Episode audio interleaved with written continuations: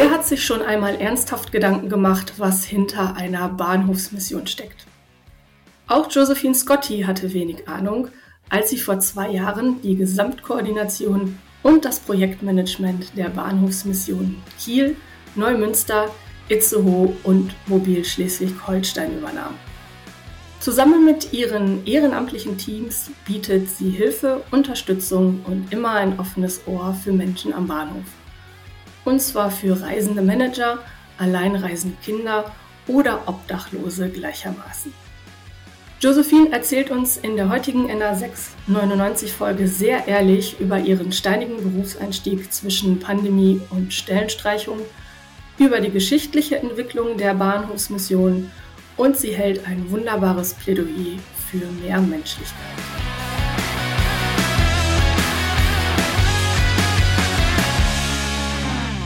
Herzlich willkommen zu einer neuen Folge von NA699, der Geographen-Podcast. Heute mit Josephine Scotti. Und ich muss sagen, auf die Josephine habe ich mich persönlich sehr gefreut mhm. und bin sehr gespannt, weil das Berufsfeld, in dem sie arbeitet, das bringt man für gewöhnlich nicht mit Geografie in Einklang und hat man gar nicht auf den Schirm. Und ich auch nicht, ehrlich gesagt. Und von daher seid gespannt, worum es jetzt geht. Josephine, herzlich willkommen bei uns.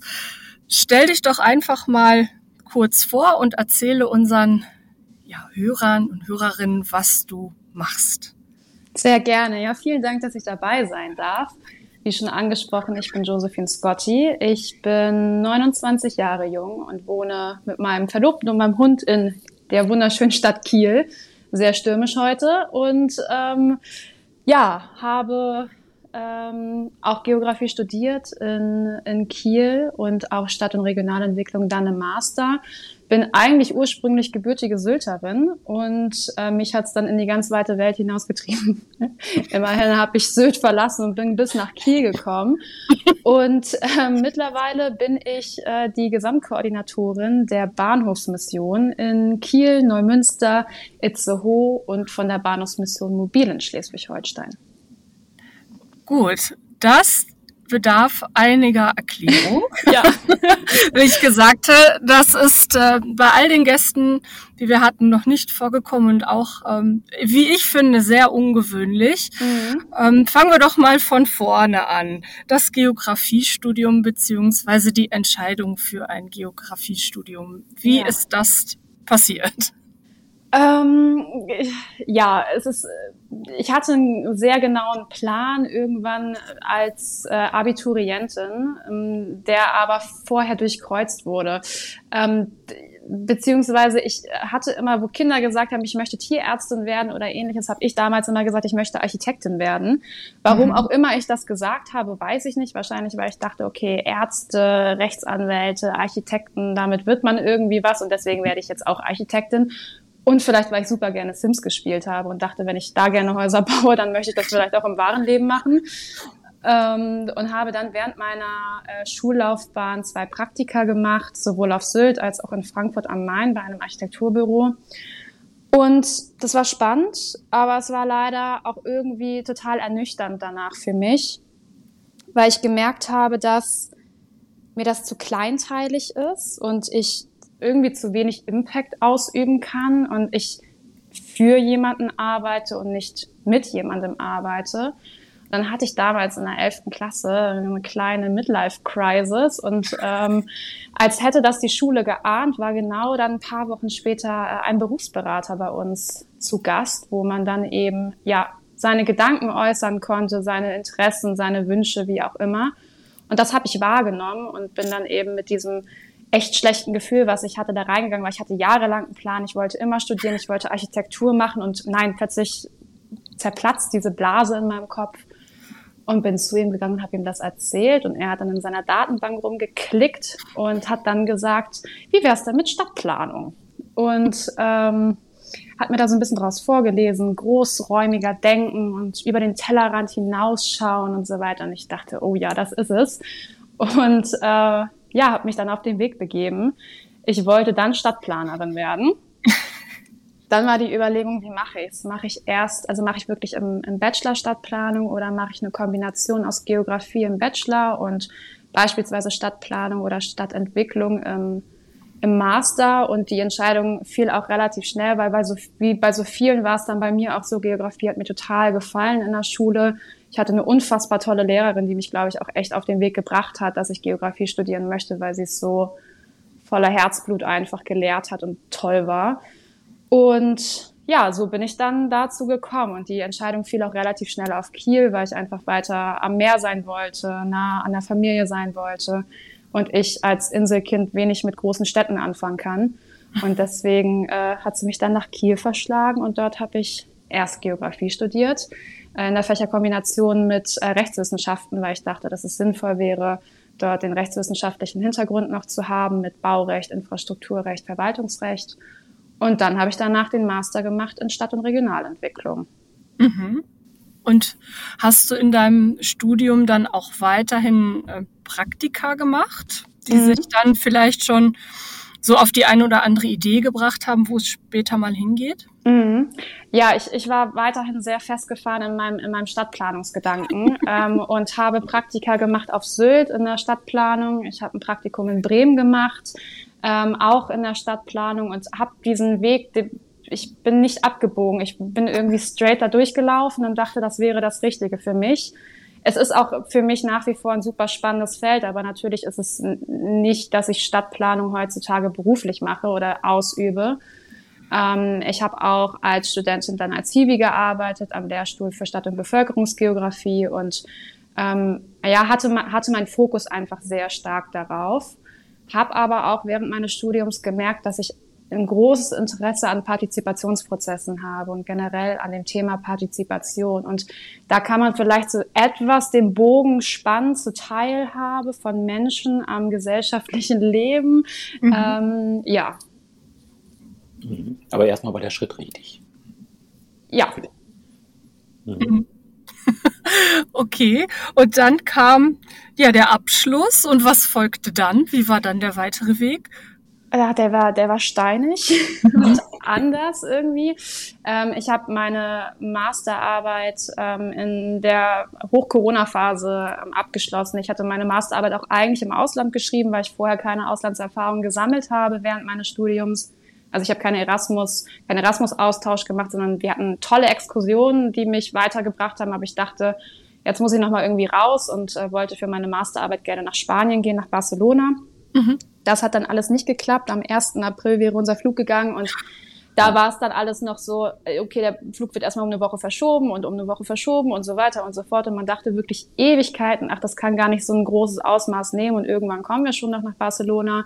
Also ich wäre mit meinem, mit meinem äh, jetzigen Verlobten äh, hingefahren und ähm, ja, das äh, nach zwei Monaten haben wir dann, glaube ich, irgendwann den Entschluss gefasst und haben gesagt, okay, wir müssen das jetzt auf Eis legen und wir müssen jetzt irgendwie versuchen, diese Arbeit äh, von Deutschland aus zu schreiben.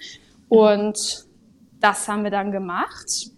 Führte dann aber eben auch dazu, dass meine ähm, ja, Jobsuche in der Hoch-Corona-Phase war, wo ähm, viel zu war, wo die ersten finanziellen Schwierigkeiten natürlich auch kamen und Perso also Unternehmen eher ähm, Stellen abgesch abgeschafft haben oder eingestellt haben oder intern neu besetzt haben, dass ich riesengroße Probleme hatte, einen Job zu finden tatsächlich. Mhm. Dabei würde ich behaupten, dass ich auf dem Papier auf jeden Fall erstmal so ganz gut aussehe und man mich vielleicht einladen könnte, wer weiß. Ähm, aber das hat mich total runtergezogen. Ich war dann ein halbes Jahr lang äh, auf Jobsuche und habe mich währenddessen in der Gastronomie über Wasser gehalten und ja, habe mich im Endeffekt, meine allererste Bewerbung ging an das Quartiersmanagement vom Diakonischen Werk Alt-Holstein. Hier von einem Quartier in Kiel, was super, super spannend ist, kreatives Milieu, ganz unterschiedlich gleichzeitig, eine Geflüchtetenunterkunft vor Ort, also sehr viele spannende Themen, die aufeinander ähm, ja, prasseln, wo ich gerne die Quartiersmanagerin gewesen wäre. Mhm. Und Dort musste dann die Einstellung um ein halbes Jahr verschoben werden aufgrund von Corona. Ich habe mich in der Zeit weiter beworben war alles nichts und äh, habe dann aber ein halbes Jahr später die Rückmeldung bekommen, Mensch, äh, komm doch zu uns ins Bewerbungsgespräch, wir würden uns freuen. Und das war eine Phase, wo ich total demotiviert war. Und ich weiß, dass wahrscheinlich meine ehemalige Chefin jetzt zuhört und sie das jetzt hört, aber ähm, ich war wirklich demotiviert und dachte, Gott, das hat alles nicht funktioniert bisher es sind so wenig Jobs auf dem Markt und die Jobs, die da sind, da werde ich nicht mal mehr eingeladen. Dann war ich in Bewerbungsprozessen, wo ich heutzutage froh bin, dass ich nicht angenommen wurde, aber es hat mich alles wirklich stark nach unten gezogen. Und dann habe ich die Einladung vom Diakonischen Werk Altholstein bekommen und dachte mir, naja, das wird ja auch nicht so. Und bin schon mit so einer negativen Einstellung da reingegangen und dachte mir, was ein Mist hier. So, ich würde im Nachgang behaupten, dass es mir ganz gut tat, weil ich sonst eine Person bin, die sich sehr viel Stress macht, sehr viel drüber nachdenkt, sehr aufgeregt ist.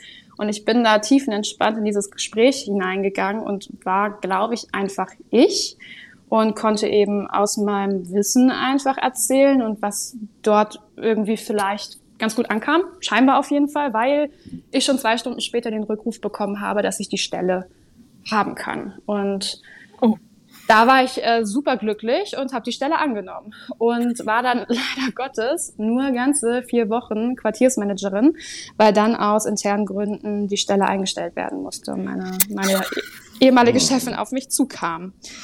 Ach Gott. Ja, ich wieder in der von einer Midlife Crisis in die nächste, ähm, dachte ich mir, das kann jetzt ja wohl nicht wahr sein, dass ich, dass ich schon so lange darauf gewartet habe, einen schönen Start zu machen. Und jetzt hatte ich ihn, ich habe mich echt wohlgefühlt, auch im Unternehmen unfassbar wohlgefühlt und jetzt das. Und meine Chefin, meine ehemalige Chefin sagte, ähm, wir wollen dich aber echt gerne halten und schau doch einfach mal weiter bei uns im Unternehmen rum. Wir haben so viele Möglichkeiten. Ich sehe dich auch im sozialen Bereich und ich würde dir mal die Bahnhofsmission ans, ans Herz legen. Ich könnte mir dich dort gut vorstellen. Und dann dachte ich, keine Ahnung, was die Bahnhofsmission ist. Ich bin an einem Ort groß geworden, wo es keine Bahnhofsmission gibt. Ähm, ich kannte sie aus Film und Fernsehen ähm, und dort habe ich sie immer mit Wohnungslosenhilfe eben in Verbindung gebracht, aber hatte so keine, keine Anknüpfungspunkte und hatte dort einfach wirklich Angst, dass ich entweder jetzt wieder ohne Job dastehe oder etwas mache, wovon ich nicht überzeugt bin, einfach nur um es zu tun, damit ich jetzt nicht ohne Job dastehe. Und ja, war dann wieder in so einer kleinen Selbstfindungsphase und habe mich dann aber informiert weiter über die Bahnhofsmission und habe mich dazu entschlossen, eine Hospitation dort zu machen. Und das war eine sehr gute Entscheidung, die ich gemacht habe. Und zwar war die dann mit meinem, ja, mit meinem Vorgänger, der ist in Rente gegangen vor zwei Jahren und der hat mir dann einmal so das Leben der Bahnhofsmission gezeigt und die Koordination und Leitung der Bahnhofsmission. Und nach dieser Woche bin ich äh, ja mit voller Überzeugung rausgegangen und habe gesagt, das ist es, das will ich machen. Ich fühle mich wohl, ich fühle mich gut, das ist sinnvoll, das hat so einen großen Impact, was ich hier mache. Ähm, ja, das machen wir jetzt. Und so bin ich jetzt seit zwei Jahren in der Bahnhofsmission. Hm. Aber das sind ja dann zwei wichtige Themen im Prinzip. Also einmal, dass man sich in so einem Forschungsgespräch einfach so gibt, wie man ist, ohne da mhm. jetzt eine Rolle zu übernehmen und dann halt auf der anderen Seite einfach in Sachen reingucken, um überhaupt erstmal zu verstehen, ist das irgendwas, was für mich funktioniert und ist das irgendwie was, äh, was genau das irgendwie vermittelt, was ich auch machen möchte. Ganz genau. Ich glaube, das waren viele gute Zufälle, die da einfach aufeinander kamen und die, die mich nicht so stark zum Nachdenken gebracht haben, sondern einfach gesagt, ich habe gedacht, ich mache es jetzt einfach mal und versuche mich da nicht so reinzusteigern. Und ich glaube, das war genau der richtige Weg. Mhm. Ja, und dann natürlich jemanden an die Seite zu bekommen, der da offen und ehrlich auch mit einem äh, durchgeht ne? und äh, mhm. teilhaben lässt und erklärt. Mhm. Und das offensichtlich so gut war, beziehungsweise das, was du ja mitbekommen hast, dir dann auch so gut gefallen hat, dass äh, ja, dass es letztendlich zu dem, zu dem Job geführt hat. Musstest du dich dann nochmal separat darauf bewerben oder war das aufgrund deiner vorherigen Jobsituation dann klar, dass man sich übernimmt, wenn du sagst, dir gefällt es dort?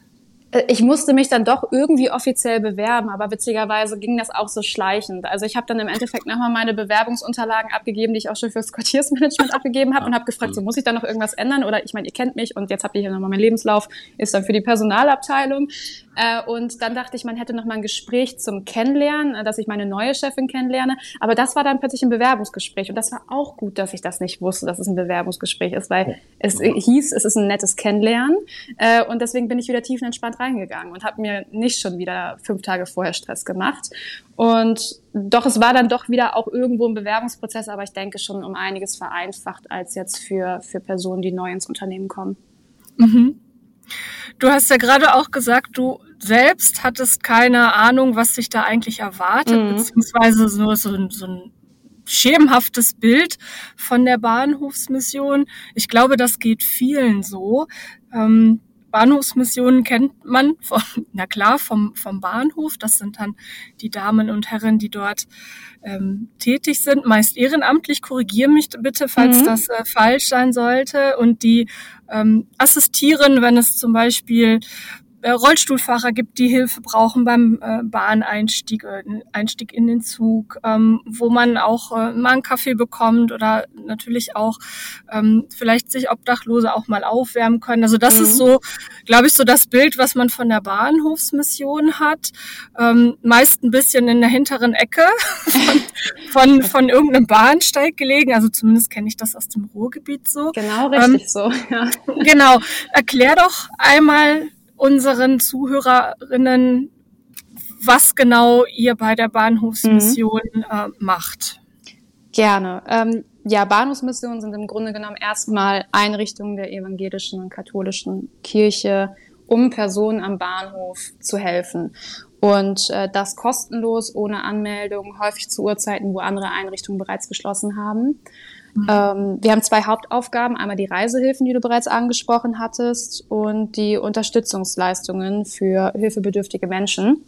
Ähm, ich sage immer, um es ein bisschen zu vereinfachen, so verstehen viele Menschen es besser, die eben auch mit der Bahnhofsmission soweit nichts am Hut haben, dass wir am Bahnhof Menschen in Notlagen helfen und eine Notlage eben ganz, ganz unterschiedlich und ganz subjektiv sein kann. Also die Notlage kann sein, ich bin ähm, mobilitätseingeschränkt und brauche Hilfe beim Ein-, Außen-, Umsteigen, um eben an der Mobilität mhm. Teilhabe zu haben. Ähm, ich kann aber auch ähm, älter sein und bei der Digitalisierung nicht mitkommen und habe dadurch Probleme mit dem Fahrscheinautomaten. Und so gibt man der Person wieder eine Teilhabe an der Dig Digitalisierung und an der digitalen Welt. Gleichzeitig ähm, kann es aber auch eine mm, Person sein, die auf Geschäftsreise ist und den Laptop im Zug vergessen hat, da können wir dann helfen.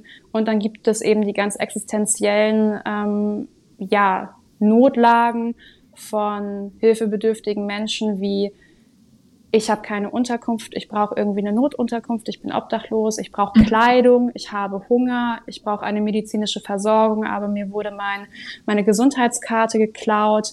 Also wir sind im Endeffekt ein Schutzraum, ein Rückzugsort, eine Weitervermittlungsstelle und ja, Helfer und Helferinnen am Bahnsteig. Wir übernehmen im Endeffekt jede Aufgabe irgendwie, auf jede Frage haben wir eine Antwort und versuchen dort einfach den Personen zu helfen. Aber wichtig ist zu sagen, dass die Bahnhofsmissionen, es gibt über 100 Stück in Deutschland, sehr, sehr unterschiedlich sind und sehr an die sozialräumlichen Gegebenheiten angepasst sind. Mhm. Also in Großstädten, wo Obdachlosigkeit und Wohnungslosigkeit auch ein größeres Thema ist. Das spiegelt sich auch in der Bahnhofsmission wieder, wo dann wiederum Orte, die eher touristisch geprägt sind, äh, ja, wo die Hilfen dann einfach stark im Reiseverkehr stattfinden und mhm. die Obdachlosigkeit eher in den Hintergrund drückt. Also man passt sich den Gegebenheiten immer an und das ist auch ein spannender Hintergrund, der auch in der Geschichte der Bahnhofsmission schon zu sehen ist, weil die Bahnhofsmission ist über 125 Jahre alt. Kiel zum Beispiel war die dritte Bahnhofsmission in Deutschland. Mhm. Und ähm, damals wurde die Bahnhofsmission gegründet, weil viele junge Frauen vom Land in die Stadt gezogen sind, um sich dort eben zu verwirklichen, Jobs zu erhalten und einen neuen Start zu machen. Und in der damaligen Zeit war es so, dass bereits gerne zwielichtige Personen ähm, am ja, Bahnhof warteten und die Frauen sich dann schneller als gedacht plötzlich in Prostitution oder Mädchenhandel wiedergefunden haben. Und dadurch hat sich die Bahnhofsmission entwickelt, ähm, dass man ein Schutzraum in dem Falle war und die jungen Frauen und Mädchen sicher weitervermittelt hat an Arbeitgeber und Unterkunftsgeber. Ähm, so hat sich das entwickelt und gleichzeitig über die ganze Geschichte hinweg hat man immer sich dran angepasst, ähm, nach dem Ersten Weltkrieg war man für die ähm, Kriegsgeflüchteten zuständig und auf die, auf die äh, Rückkehrer nach dem Zweiten Weltkrieg genauso. Dann ähm, gab es ja ein, eine große Anzahl von, ähm, von Arbeitern aus dem Ausland, die man, denen man geholfen hat und genauso dann eben jetzt auch beispielsweise 2015, 16 oder jetzt seit, seit letztem Jahr die, die Geflüchteten aus Syrien oder aus der Ukraine. Das ist immer, man passt sich immer an und versucht da zu helfen, wo es gerade notwendig ist. Mhm. Wieder was gelernt, was mhm. sehr wichtig ist, wie ich auf jeden Fall finde.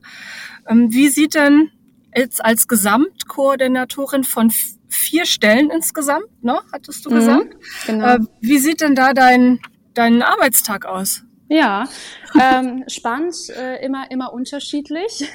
Also im Endeffekt pendel ich so über die Woche hinweg ähm, durch die Standorte durch und äh, bin im Endeffekt ansprechbar für die Organisation, Koordination und Information von übergeleiteten Themen.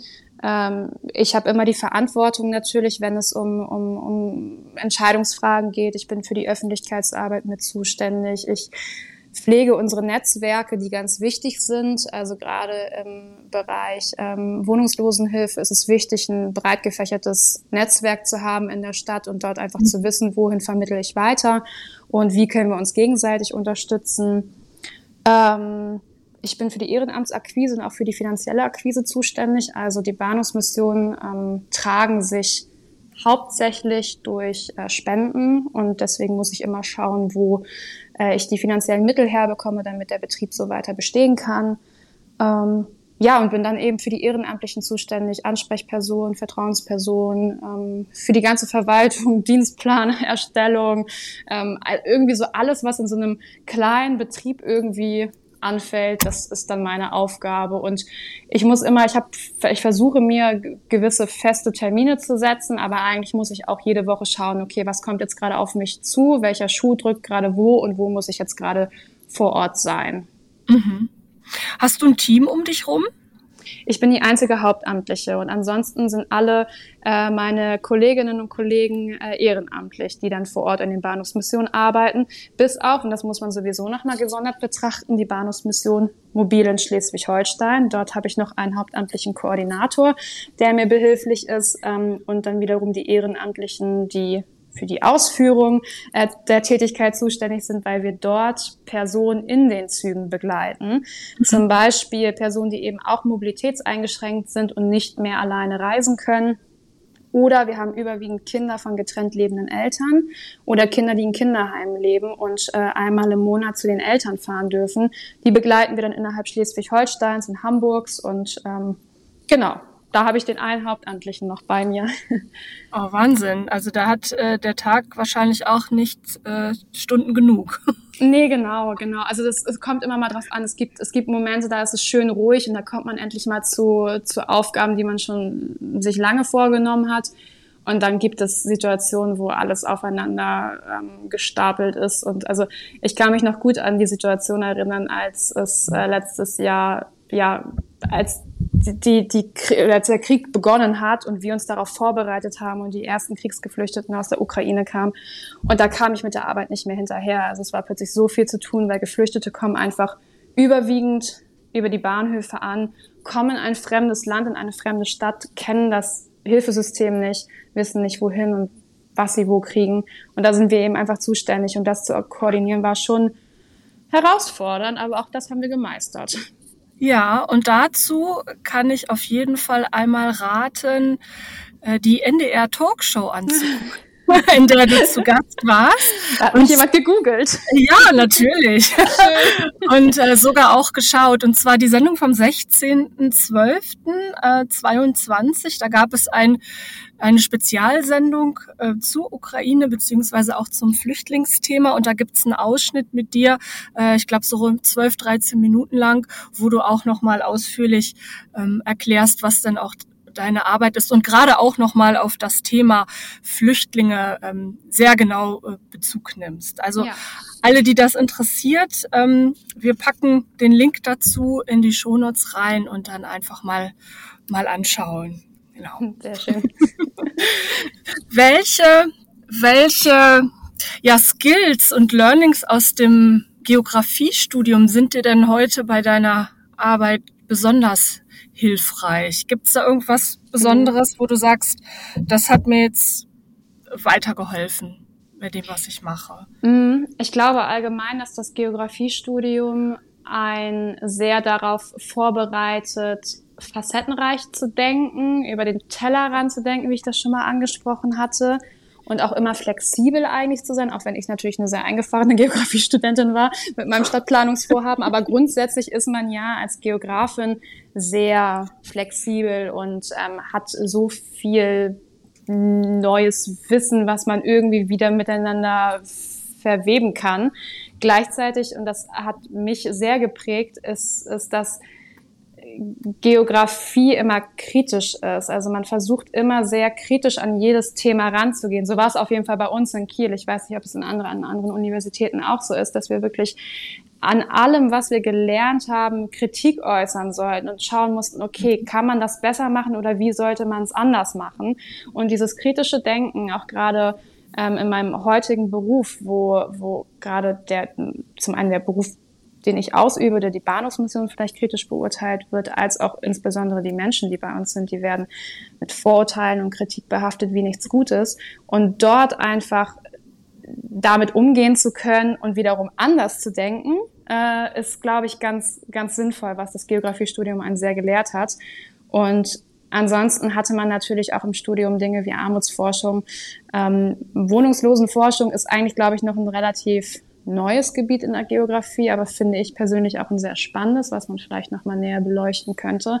Ähm, man hat sich oh Gott, das ist so weitläufig. Da habe ich mich zum Beispiel auch mit benachteiligten Quartieren auseinandergesetzt im Studium. Und auch da sieht man ja wieder, da geht wieder das eine in dem anderen über, wie es dann vielleicht dazu kommen kann, dass gerade das benachteiligte Quartier, in dem Fall in Kiel, ähm, in Bahnhofsnähe ist und ähm, benachteiligte Quartiere immer ja ja eher von Armut betroffen sind ähm, und dort auch ja Personen sich aufhalten, die auch gerne obdachlos oder wohnungslos sind und die wiederum dann bei uns sind. Also es hat ja, es ist, passt irgendwie immer alles so zusammen äh, und mhm dass ich, glaube ich, als Geografin einfach das ein bisschen besser einordnen kann und es nicht einfach so hinnehme, wie es ist, sondern das hat da irgendwo einen Sinn. Warum, warum ist das denn so? Warum sind die Personen denn gerade am Hauptbahnhof jetzt? Was hat der Hauptbahnhof geografisches an sich, dass sich die Personen bei uns aufhalten? Oder wieso, wieso bündelt sich das hier immer?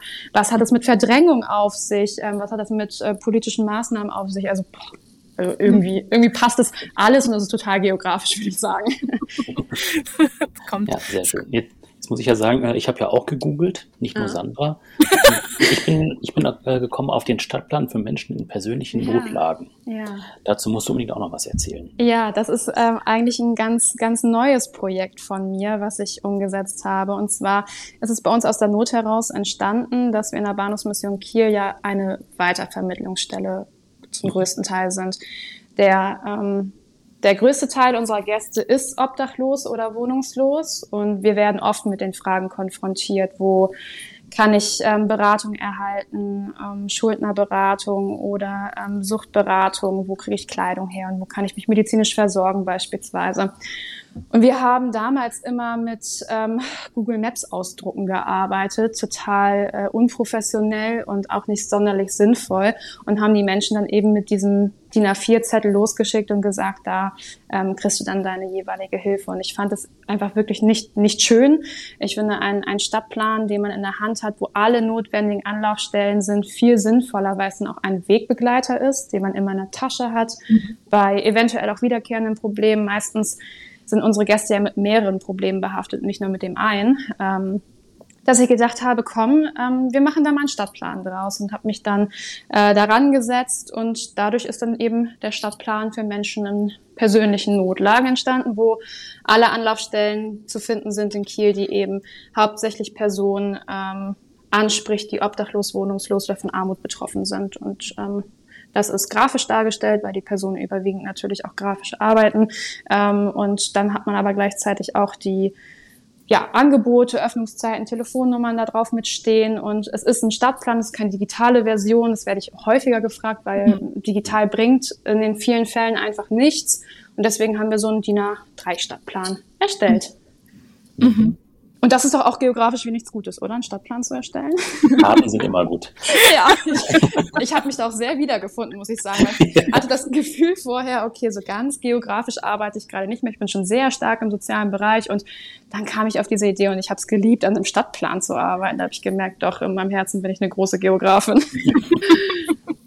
Aber das ist ja ein Modell, was auch äh, für andere Bahnhofsmissionen funktionieren würde, oder? Also dass man da auf jeden Fall. Kann also, ja, ich würde mich freuen, wenn andere Leute, äh, andere Bahnhofsmissionen und Leitungen das äh, auch für sich entdecken. Ich habe auch schon mit einigen gesprochen und äh, ja, mhm. ist immer eine Finanzierungsfrage eben in der, ja, in der Bahnhofsmission. Das ist ein großes Thema. Mhm. mhm. Steht ihr denn da auch im, im Austausch? Also du hast gesagt, es gibt äh, in Deutschland über 100 mhm. Bahnhofsmissionen. Also gibt es da auch ein Austausch untereinander oder mhm. macht man das nur in, im, im, Bundesland oder wie können wir uns das vorstellen? Mhm. Es gibt den äh, Austausch auf Bundesebene. Dort haben wir einmal im Jahr eine Bundestagung, wo sich alle äh, Bahnhofsmissionsleitungen treffen und ja zu aktuellen Themen austauschen. Das war jetzt gerade eben in Kloppenburg vor, zwei Wochen, war, war echt ein schöner Austausch und, und toll zu sehen, weil die Bahnhofsmissionen eben so unterschiedlich sind. Man kann voneinander lernen, aber auch für sich sehen, so, nee, das macht ihr so, das möchte ich so nicht machen, weil das passt bei mir gar nicht. Also es ist immer wirklich sehr spannend. Und gleichzeitig haben wir noch den Landesverband, der ist dann für die Bahnhofsmission zuständig in Schleswig-Holstein, Hamburg und Mecklenburg-Vorpommern. Und da haben wir auch noch regelmäßige Austausche. Und ich bin auch in diesem, in dem Landesverband bin ich ähm, ja Vorstandsmitglied und kriege dadurch auch nochmal äh, einiges mehr mit und bin eben am Austausch häufig mit beteiligt. Das, beteiligt. das ist schon, doch, da tauschen wir uns viel aus. Und man kann wirklich viel voneinander, voneinander lernen und ähm, ja, Projekte abgucken oder Fragen und Antwort stehen. Also echt klasse. Mhm. Du hast ja auch vorhin gesagt, dass ja das Image eurer Gäste nicht unbedingt immer das Beste ist, äh, mhm. also in der breiten Bevölkerung. Was würdest du dir denn wünschen von der von der allgemeinen Bevölkerung? Mehr Akzeptanz mhm. oder mehr Aufmerksamkeit oder was ist es so? Ich kann da eigentlich mal aus einer Geschichte erzählen, die mir ein äh, Gast selbst erzählt mhm. hat. Ähm, ich, da war ich noch relativ frisch in der Bahnhofsmission und die Gäste kommen zu uns rein und äh, man fragt so typisch äh, Floskel, hey, na, wie geht's dir denn?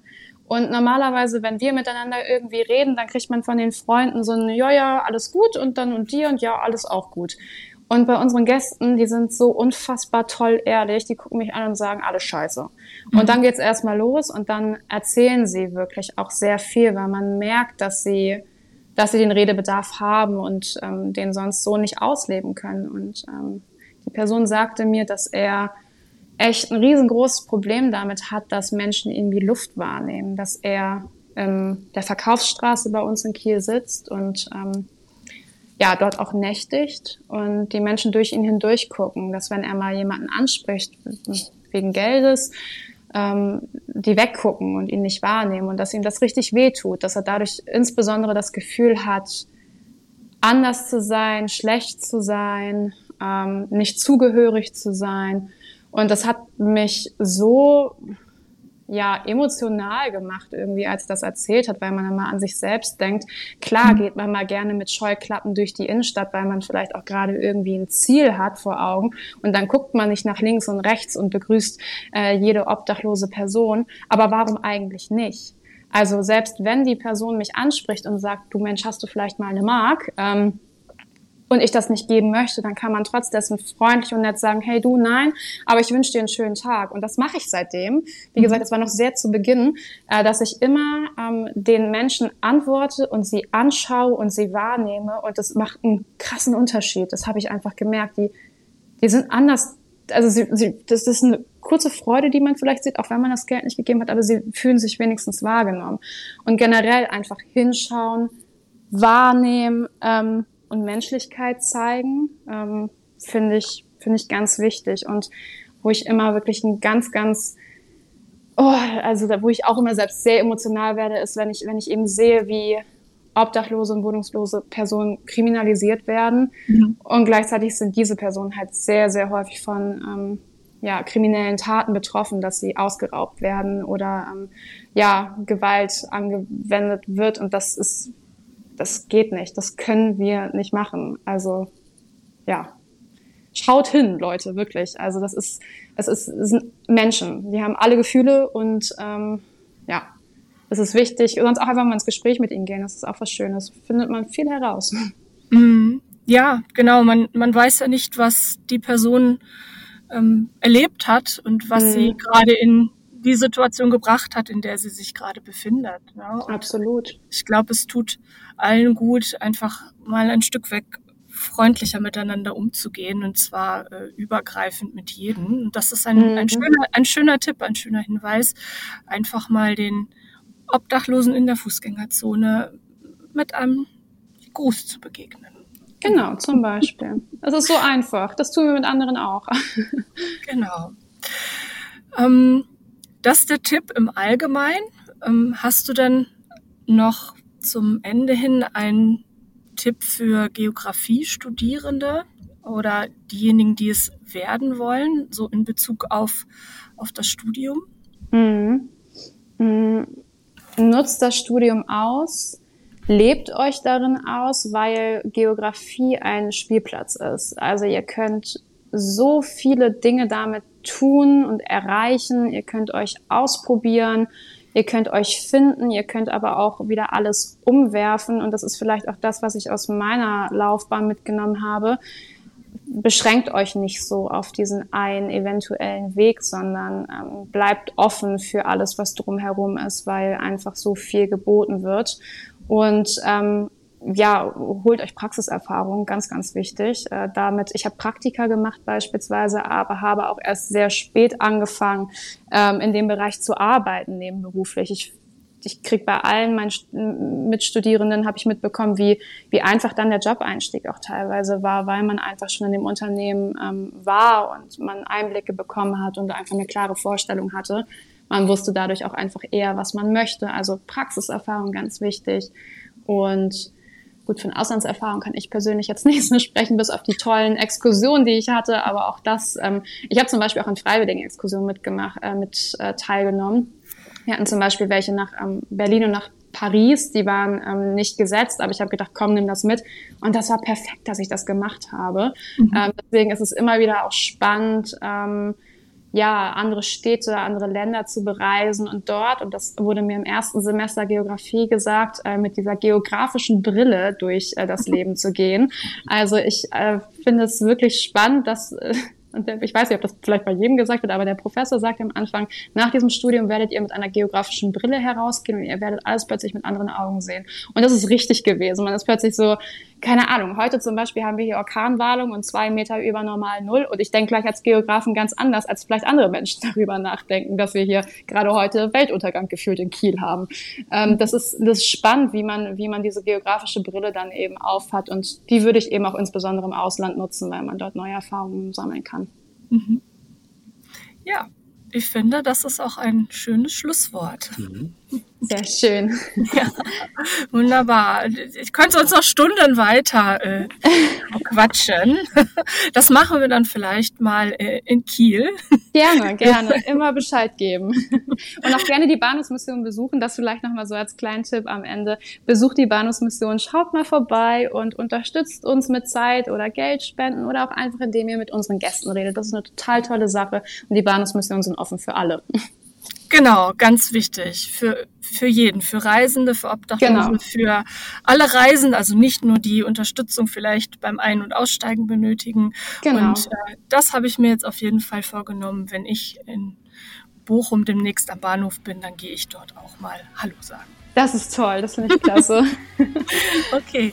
Josephine, ganz herzlichen Dank, dass du unser Gast heute warst und alles Gute für dich und für deine Ehrenamt, dein ehrenamtliches Team und natürlich auch für eure Gäste.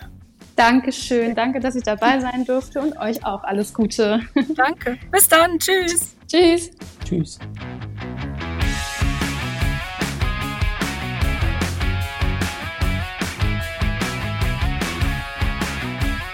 Unser Podcastjahr endet mit diesem wunderbaren Plädoyer für mehr Menschlichkeit.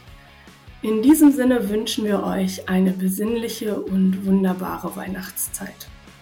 Zwischen den Jahren machen wir eine Pause, sodass es am 4.1. mit einer neuen Folge weitergeht. Dann haben wir die Fachjournalistin Stefanie Michel zu Gast. Wir wünschen frohe Weihnachten und einen guten Rutsch.